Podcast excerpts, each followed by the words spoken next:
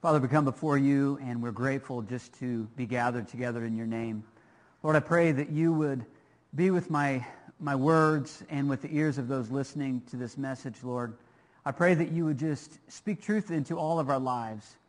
And I ask, Lord, if, if somebody is in a place this morning that is kind of talked about in your message, Lord, that they would be reached and that they would really maybe start, even for the first time, to rely and depend on you more than they ever have before. And we just praise you, Jesus. And it's in your name that we pray. Amen. Well, we are wrapping up our study in Nehemiah. Some of you feel like, awesome, the beating is about to end. But others have probably, maybe hopefully been encouraged by the, the series that we've been going through. We have one more message that's going to be happening in two weeks from today.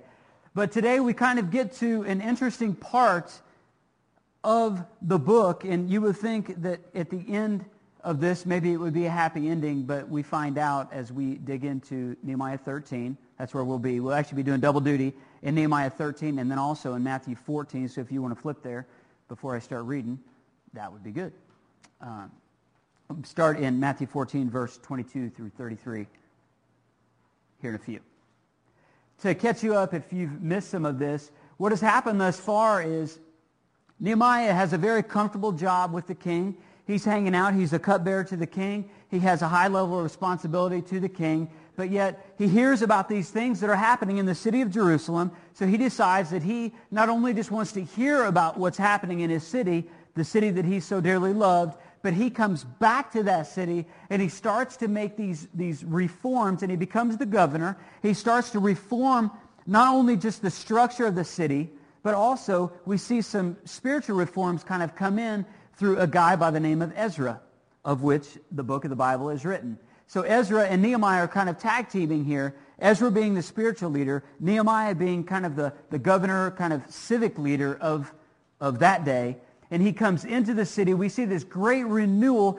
People have responded to the things that was saying in the opening of the Word of God, and they were, they, their hearts were tender to what was happening, so much so that they actually completed the work of rebuilding the walls, the gates, and the doors in 52 days. An amazing feat, and so much so that they, they not only did the work, but they also celebrated that work and then they had this all-out party on top of the walls we talked about a couple weeks ago, where they actually had choirs on top of the very walls that people were mocking them, saying that the walls would fall, even if a small animal were to go on top of it. So not doing that to boast in themselves, but how great their God is, and they have done this work unto the Lord, and because of that, that now they had a celebration. Well, some time has lapsed here as you will see in, in verse 1, it kind of, before we get to it, it it, reading from the New International Version, it says, on that day. Jumping into context here, on that day is not a direct connection with the preceding verses of chapter 12. It's actually, he's kind of like, it's like a big clump, and he's saying on the day of which the things I'm, that I'm talking about right now. So just so you, it doesn't, I, I don't want you to think that it piggybacks on verse 12 because it kind of doesn't. As a matter of fact, we're going to see here that actually there's a couple years have lapsed between this time and the time previous. Y'all following that so far? If not, it'll be clear here in a minute. Now, what we're going to do is we're, we're going to read uh, chapter 13, verses 1 through 5 first. On that day, the book of Moses was read aloud in the hearing of the people, and there it was found written that no Ammonite or Moabite should ever be admitted into the assembly of God because they had not met the Israelites with food and water, but had hired Balaam to call a curse down on them. Our God, however, turned the curse into a blessing. And those, if you remember back to Numbers 22 and 23, that is what this is making reference to. Verse 3. When the people heard this law, they excluded from Israel all who were of foreign descent. Before this, Eliashib, the priest, had been put in charge of the storerooms of the house of our God. He was closely associated with Tobiah. Does that name seem familiar? And he had provided him with a large room formerly used to store the grain offerings and incense and temple articles, and also the tithes of grain, new wine, and oil prescribed for the Levites, singers, and gatekeepers, as well as the contributions for the priests. So as you go through this and we kind of jump into this chapter, we kind of see that there's some things happening that actually this, uh, this guy, Elisha, had, was a priest, had been put in charge of, of all the storerooms of the house of God. That in, in itself is not a bad thing, but we're going to kind of see some mistakes that he met, or rather that he made along the way. It says in verse 1, on that day the book of Moses was read aloud in the hearing of the people, and there it was found written. Okay, so preceding all of this, this is the events that Nehemiah is writing about. And he clears all this up and he says, when the people heard this law, they excluded from Israel all who were of foreign descent. Now, a foreign descent is not necessarily talking about a nationality. They're actually talking about spiritual beliefs. So these people, they had went through and they had made these mistakes. The Ammonites and the Moabites were amongst the Israelites. That's a lot of ites altogether. They were amongst the Israelites. And what has happened is they have actually kind of infiltrated where God's holy people at that time, the Israelites, were actually being kind of secretly invaded by these people of just of the Ammonite people and the Moabite people. But look what happened in verse 3. What happened when they, when they heard the law being taught to them? When the people heard this law, they excluded from Israel all who were of foreign descent. So they seen there was a problem. Then they went back to the law because that's all they followed at that time. They went back to the law and they said, you know what? Wow, as, as I look at the law and it tells us that we're not supposed to be around these type of people, or and for us, it's not a matter of just being around them. They actually had brought these people, as you see, like into the house of God. And they didn't even believe the same thing. So the problem existed, and he says when the people heard this law, they were reminded of this law. The light bulb went off. They excluded from Israel all who were of foreign descent. But then you see a transition in verse 4. This is kind of like, this is written in literary form, not necessarily chronological order, so that's what makes this a little bit difficult to read and understand. It says, Before this, Eliashib the priest had been put in charge of the storerooms of the house of our God. He was closely associated with Tobiah, Tobiah and Sanballat are the very people who had been thorns in Nehemiah and Ezra's side the whole way. They questioned the work. They questioned his integrity. They questioned the Lord. That all they wanted to do was backbite about all the work that Nehemiah and Ezra had done. So we see that Eliashib, the priest, and it's believed that he's actually, that Eliashib is actually kind of distantly related to Sanballat. And we know that Sanballat and Tobiah were working in conjunction with one another if you've been following along through the, through the book. And it says, he was closely associated with Tobiah, and he had provided him a large room formerly used to store the grain offerings and incense and temple articles, and also the tithes of grain, new wine and oil prescribed for the Levites, singers and gatekeepers, as well as the contributions for the priests.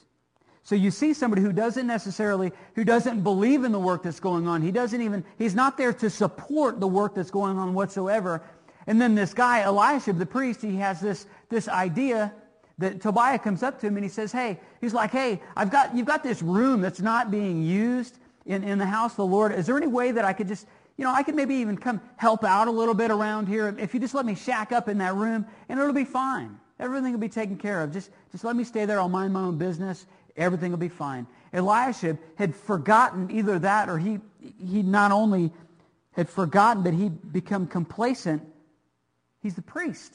He got complacent about what had been happening throughout the whole time of rebuilding. The Sanballat and Tobiah were actually going against the work the whole time. But Eliashib has this, whether he's being pushed to or he's just being complacent in, he thinks it's an okay idea, and he invites him to come and actually stay. And, he, and he's actually staying in the same room. Did you catch that? He's actually staying in the same room where the grain offerings, incense, temple articles, and the tithes of grain, new wine and oil prescribed for the Levites. These are things that are supposed to be caring for the house of the Lord. And he is just shacking up in there. He doesn't believe what they believe. He's not going in the same direction that they are. There's no reason why he should be where he is. But yet Eliashib, somewhere along the way, became complacent about what he knew to be true, but yet didn't act on that truth and became complacent and started to make these mistakes. I wonder how many of us have kind of done the same thing. And we've become complacent. And we just kind of plot through our life. And we just kind of Maybe we, we know the things that we should do, but yet we don't do them. Maybe, maybe we're even convicted of the things that we should do, but yet somehow we just get complacent and we just kind of cast it off and just kind of say, you know what, that's somebody else's responsibility, or I'll pray about that, which is also sometimes a cover for, uh, uh, you know, I, I might pray about it, but I'm just going to put that responsibility on someone else. I wonder how many of us have gotten complacent in our walk with Christ. See, when I look when I look at Eliashib, I don't necessarily, when I, when I read the scripture, I don't necessarily see somebody who meant ill intent. I see somebody who just kind of like was going through the motions. He became complacent. And he made a very drastic error of which Nehemiah had to address. Something for us as, as a church, Dublin Bible Church, but really just the church in general, is we're supposed to be reaching the lost world, not just our world, but the world globally. One thing that, that I think I would like for us to do is just to let people be known by the Christian character, not by your church affiliation or your church attendance. Let people know that you're a Christian by your character, by how Christ is changing you from the inside out, not by the people you hang out with, not by the denomination that you hang out with, not by any of those other, not even necessarily for how well you serve him, but yet by the difference that he's making in your life day to day. That goes against complacency. In addition to that, let the watching world see us as a church not complacent in, in our devotion for him or in our compassion for them. You know, I was, I was moved yesterday. We did the soup kitchen yesterday. And, and we do four times a year. We serve a soup kitchen across town. And as I was sitting there and, and I'm kind of handing out all these meals, I just sat there and, and the adults are kind of on one side and it's intermixed with some kids. And then there's, if you've ever been there, you know, there's a few tables that just have children. And I sat there and I see, I see these little kids, they're cute little kids. They got food all over them. Kids just make a mess, don't they? I mean, they got food all over their mouths, their shirts, their, their friend shirts. I mean, they're everywhere. And I, I'm sitting here looking at these kids, and my heart is breaking for these kids because I know that if, some, if God doesn't intervene in that situation, and through those parents, even if the parents are in the, if they're, if they're in the lives of those kids or not, I know that if something doesn't drastically change in their life, they are going to repeat the same cycle of which their parents are doing. It happens in all of our lives. We, we have this cycle the cycle of sin. But I sit here and look at these kids, and I'm like, you know what? And I think about what's on the screen. And, and I thought about this this morning. I'm like, you know, that's the kind of thing that we need to speak. We need to speak for those children. Because you know what? They're trying to figure life out. They, they don't have it all figured out. They don't know why mom and dad is not both in the picture. They don't know why maybe mom is in the picture and dad is not in the picture. Or maybe it's vice versa. They don't understand that. All they know is something's not right. Who's going to speak for them? Who's going to speak for them? I don't know about you. When I look in the scripture, in the New Testament, that's the kind of people that Jesus tells us that we need to speak for and care for and love on.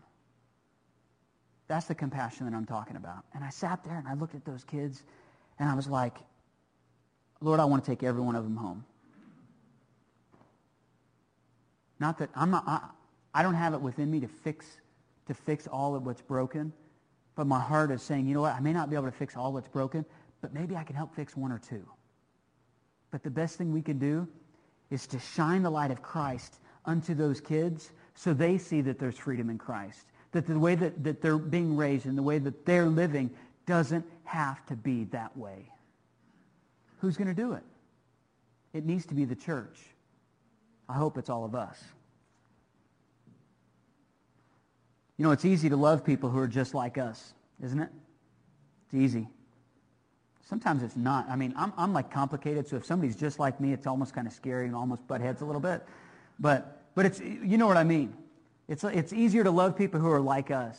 It's people who are not anything like us that it's like, man, to walk across the aisle and just like and to talk to that person, it may seem a little bit difficult, but you know what? That is sometimes a battle of flesh and spirit, and the Holy Spirit's telling you, you know what?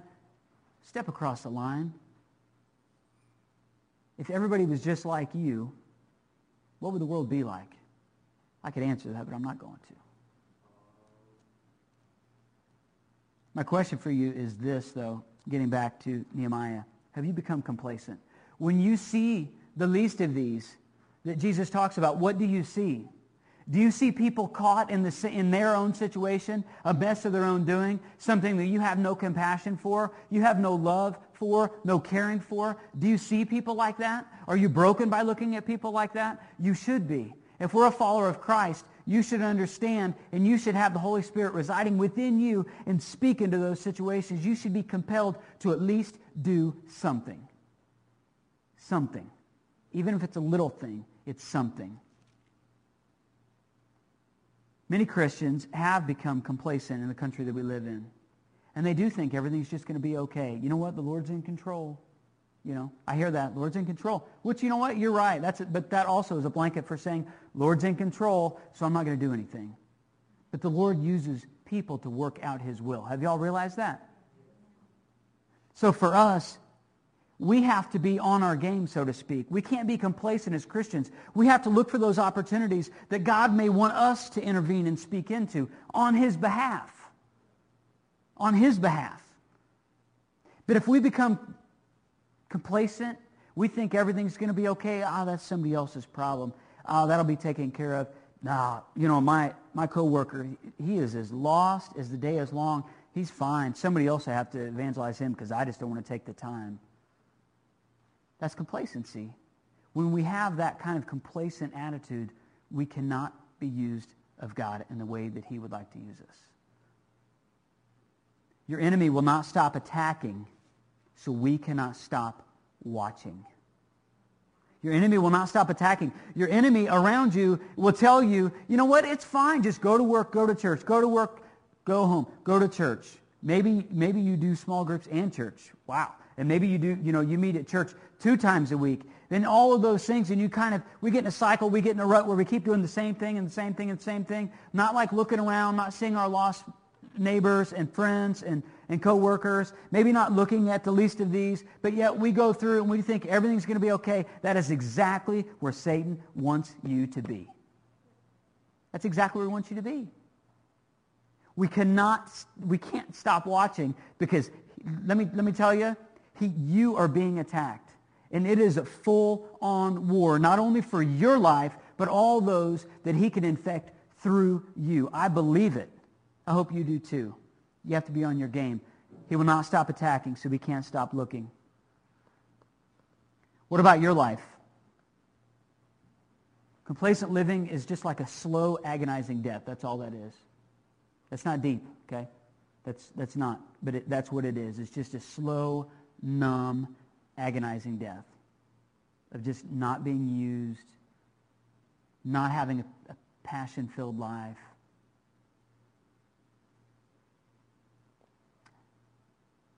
Elisha, he had went through and he said, oh, Tobiah, sure, you can hang out. It's no big deal. We have empty space anyway. We're not even using that. Come on. Just come on in. Seemed like a good idea at the time. But what were the lasting effects of that? The same thing that Nehemiah had to address here. They're pretty drastic. Let me ask you this. What would happen if a butcher was complacent at work? Get that visual. A butcher. What would happen? That's gross, right? I think in the eyes of God, it's equally as gross when a Christian becomes complacent in their walk. As, as disgusting and graphic as that image is that you have in your head, and I hope you have it in your head, it's that disgusting when a Christian doesn't walk for the Lord and they, they just, they're complacent. They just go about their day as if they're the only people on earth. God wants to use you in amazing ways. He wants to use you to reach people, not only to fill this place, but to speak truth to other people because it's the continuation of the message, the good news of Jesus Christ. As it is it leaves our life and then affects other people. It just has this expounding effect. Just thousands of people could be reached by simply you sharing your message, the good news that God put it in you. That you would not be complacent in your walk with Christ, but you would be intentional. And the same thing we talked about right here. Be intentional in our relationships to hopefully be able to share Christ with someone and invite them into our fellowship. And in doing, though, in doing those things, people could be reached that you have no idea about.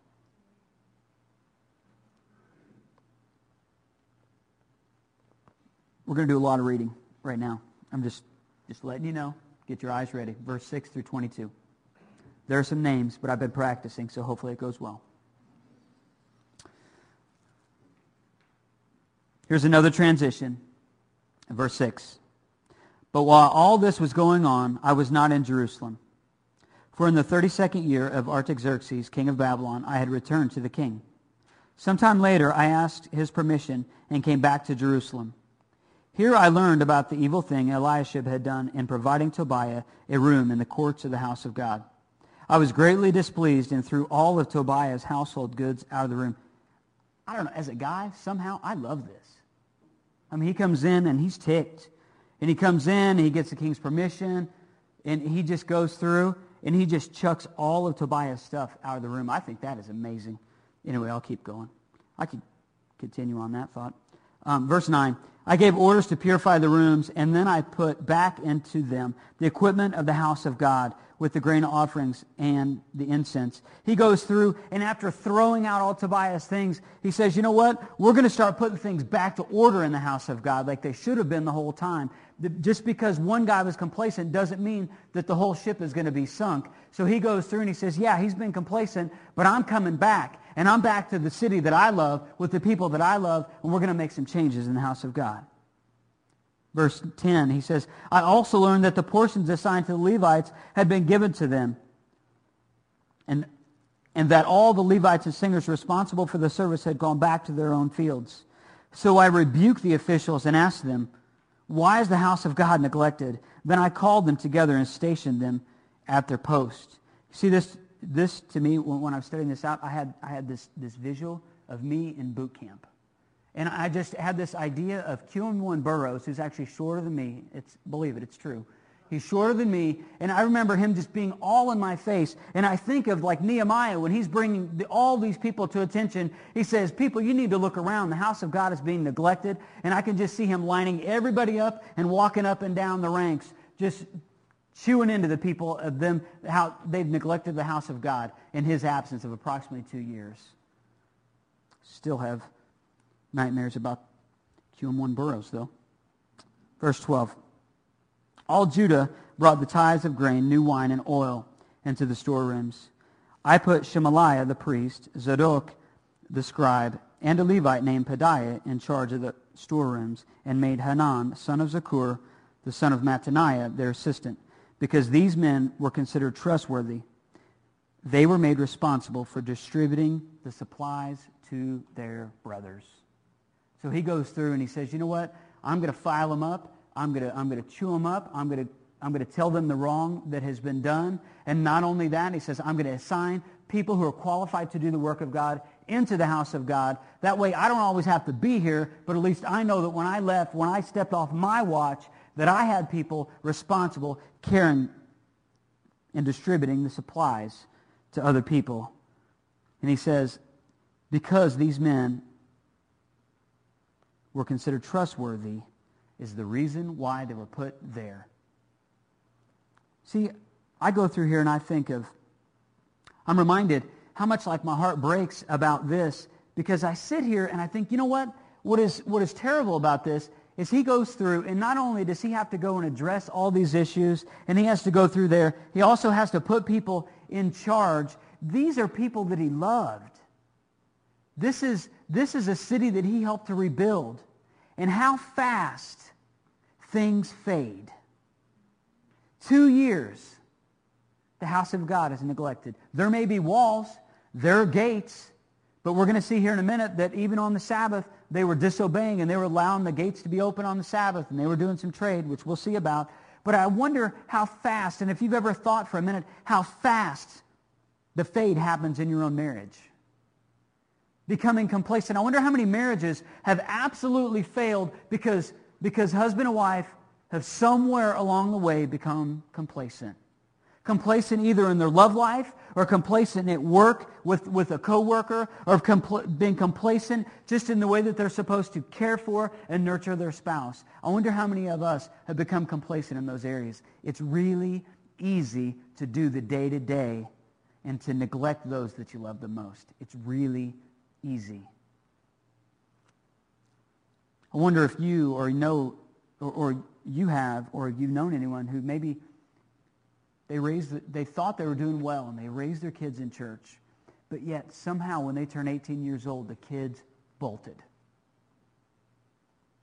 See, I, I speak into those situations because somewhere along the way there has been some complacency in there.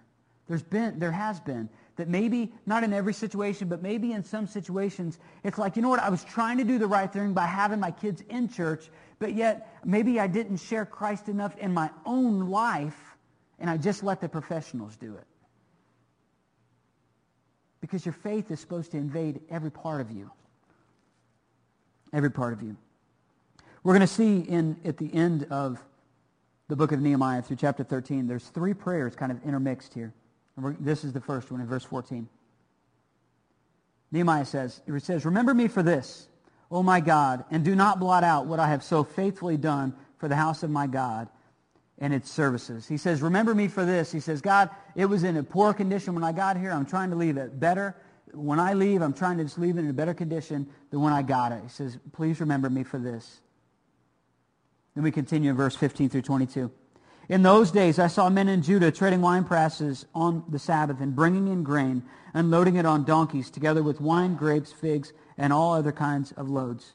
And they were bringing all this into Jerusalem on the Sabbath. Therefore I warned them against selling food on that day, on the Sabbath day. Men from Tyre who lived in Jerusalem were bringing in fish and all kinds of merchandise and selling them in Jerusalem on the Sabbath to the people of Judah. I rebuked the nobles of Judah and said to to them, Why is this, what is this wicked thing you're doing, desecrating the Sabbath day? Didn't your forefathers do the same things, so that our God brought all this calamity upon us and upon this city? Now you are stirring up more wrath against Israel by desecrating the Sabbath. When evening shadows fell on the gates of Jerusalem before the Sabbath, I ordered, Nehemiah says, I ordered the doors to be shut and not opened until the Sabbath was over. I stationed some of my own men, people he could trust, at the gates so that no load could be brought in on the Sabbath day. Once or twice, the merchants and sellers of all kinds of goods spent the night outside Jerusalem. But I warned them and said, Why do you spend the night by the wall? This also I love. This next part he says, If you do this again, I will lay hands on you. I don't think he's talking about touch healing people. I think he's talking about some serious laying on of hands and knuckles. Um, from that time on, they no longer came to the Sabbath. I wonder why. Then I commanded the Levites to purify themselves and go and guard the gates in order to keep the Sabbath day holy. Remember me for this also, O my God, and show mercy to me according to your great love. That's the second of the three prayers. You see, when people, Eliashib, when, when he neglected his role, when he wasn't, when he didn't assert leadership, and when he allowed other people to infiltrate the house of God, what happened? It all went away. Nehemiah went in to try and straighten out the situation.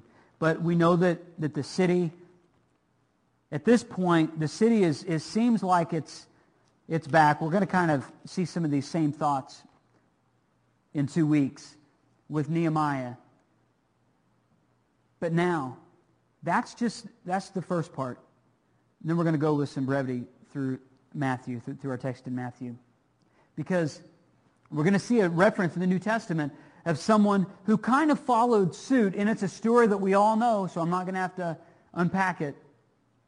It's a story we all know, but we're going to kind of see a clear example in the New Testament of complacency and yet maybe what our response should be.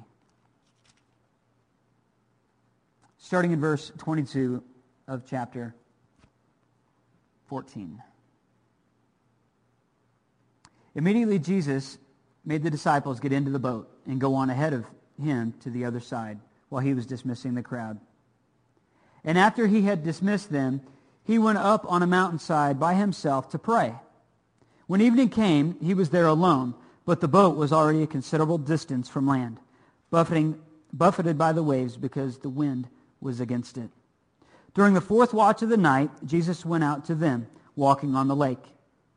When the disciples saw him walking on the lake, they were terrified. It's a ghost, they said, and cried out in fear. But immediately Jesus said to them, Take courage, it is I. Do not be afraid. Pay close attention to this. Verse 28. Peter doing what Peter did. He says, Lord, if it's you, I mean, if it's really you, he says, tell me to come to you on the water. What's Jesus' response in verse 29? He says, come. He says, bring it. You ask for something. He says, come on. Then Peter got down out of the boat. He walked on the water, and he came toward Jesus. But when he saw the wind, he was afraid, and he began to sink. And he cried out, Lord, save me. We know that immediately Jesus reached out his hand and he caught him. And he says, you have little faith. Why did you doubt? See, what's so interesting to me in this passage is, A, yeah, we know that it took, it took guts for Peter to ask. He says, if it's really you, he says, tell me to come walk on the water. And Jesus says, sounds like a deal. Come. And, and as amazing as that is, we see that after that, Peter got down out of the boat and he walked on the water and he came toward Jesus. Picture this, if you will. He, his eyes are on Jesus. He's fixed on Jesus. He, he, he's out of the boat. He's walking on water. He doesn't necessarily, he's not even looking at the water. He's looking at, at Jesus because he's walking to Jesus. And yet, what happens in the verse right after that? But when he saw the wind, so where did his eyes go? off of Jesus. When he saw the wind, he was afraid and he began to sink. It was at that moment that he became complacent because he took his eye off of the prize, which is Jesus Christ. And he, when he took his eyes off of Jesus and he put him on other things, at that moment he became complacent. And what happened when he became complacent? He began to sink. And right after that, as he's sinking, the only way for him to be brought back to the surface of the water is by what? Putting his eyes back on Jesus.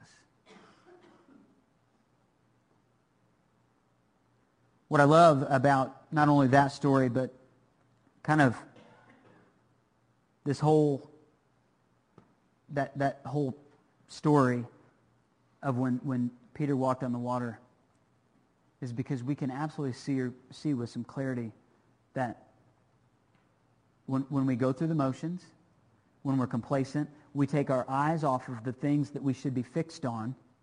And we, if we, we put our eyes onto the peripheral things of life and take our focus off of Jesus, then all of a sudden we start to see our fear, our worry, our job loss, our I've got a family member who doesn't know Christ. I have all these things going on. And we see our focus should always be Christ. It shouldn't be all these peripheral things. If we put our eye on Christ, he will allow us to see things. But if we just look down and we took our eyes off of Christ, we become complacent because then all of a sudden we get wrapped up into all the problems of life instead of the life giver. Do you follow that? One is set on complacency. One is set on dependency. We should be dependent on Christ. Nothing that you have in your life has, has been given to you because you've deserved it. Nothing. Everything that we have, all the places that you've been, the people that you've met, the family that you have, even your in-laws, is all of the Lord. And we should be dependent on him day to day for every part of our life. And my question for you this morning is, are you a complacent Christian?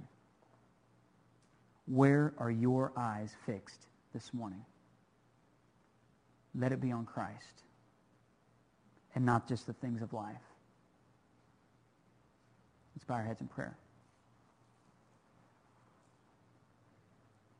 Lord, I thank you for being the life giver. Lord, just like the song that we sung earlier, that your love never fails. Though we may have pain in our life, we have, may have turmoil in our life, we may have financial struggles in our life, we may have all kinds of, maybe we even have relational struggles. Maybe it's even marital struggles. But God, your love never fails. God, I pray that you would just help us not to be complacent Christians. People that can't be used because we're so busy looking at ourselves instead of looking at you. And then in light of that, caring for the people who you told us to care for. I pray that you would just speak truth into our life long, long after we leave this, this space today. And Jesus, we are grateful for the cross. We're grateful not only for, for the, the sin debt that was paid on the cross for us, but also, Lord, we thank you for what we celebrated, God, that you resurrected on that third day, showing to all humanity that you were God in the flesh and that you would do what you said you would do, and you proved to all of us that you were God. And it's in that name that we pray this morning. Amen.